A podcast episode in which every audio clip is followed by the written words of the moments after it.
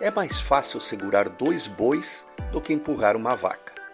Como é difícil botar na cabeça do brasileiro a importância de poupar, mais ainda para o longo prazo, para a aposentadoria. E como é fácil induzi-lo a consumir. Pois a poupança e o consumo são dois inimigos eternos. O consumo sempre vence onde a burrice impera, onde a educação financeira é precária, onde a distribuição de renda é injusta.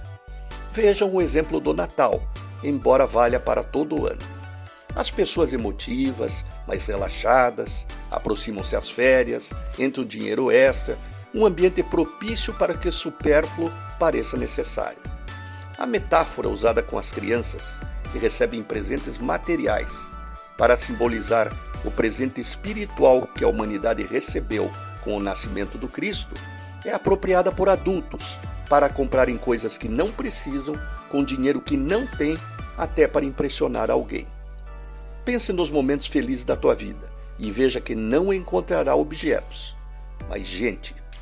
Por fim, um dia logo ali na frente, você vai desejar muito dormir até mais tarde, tirar uns dias para não fazer nada ou visitar filhos e netos.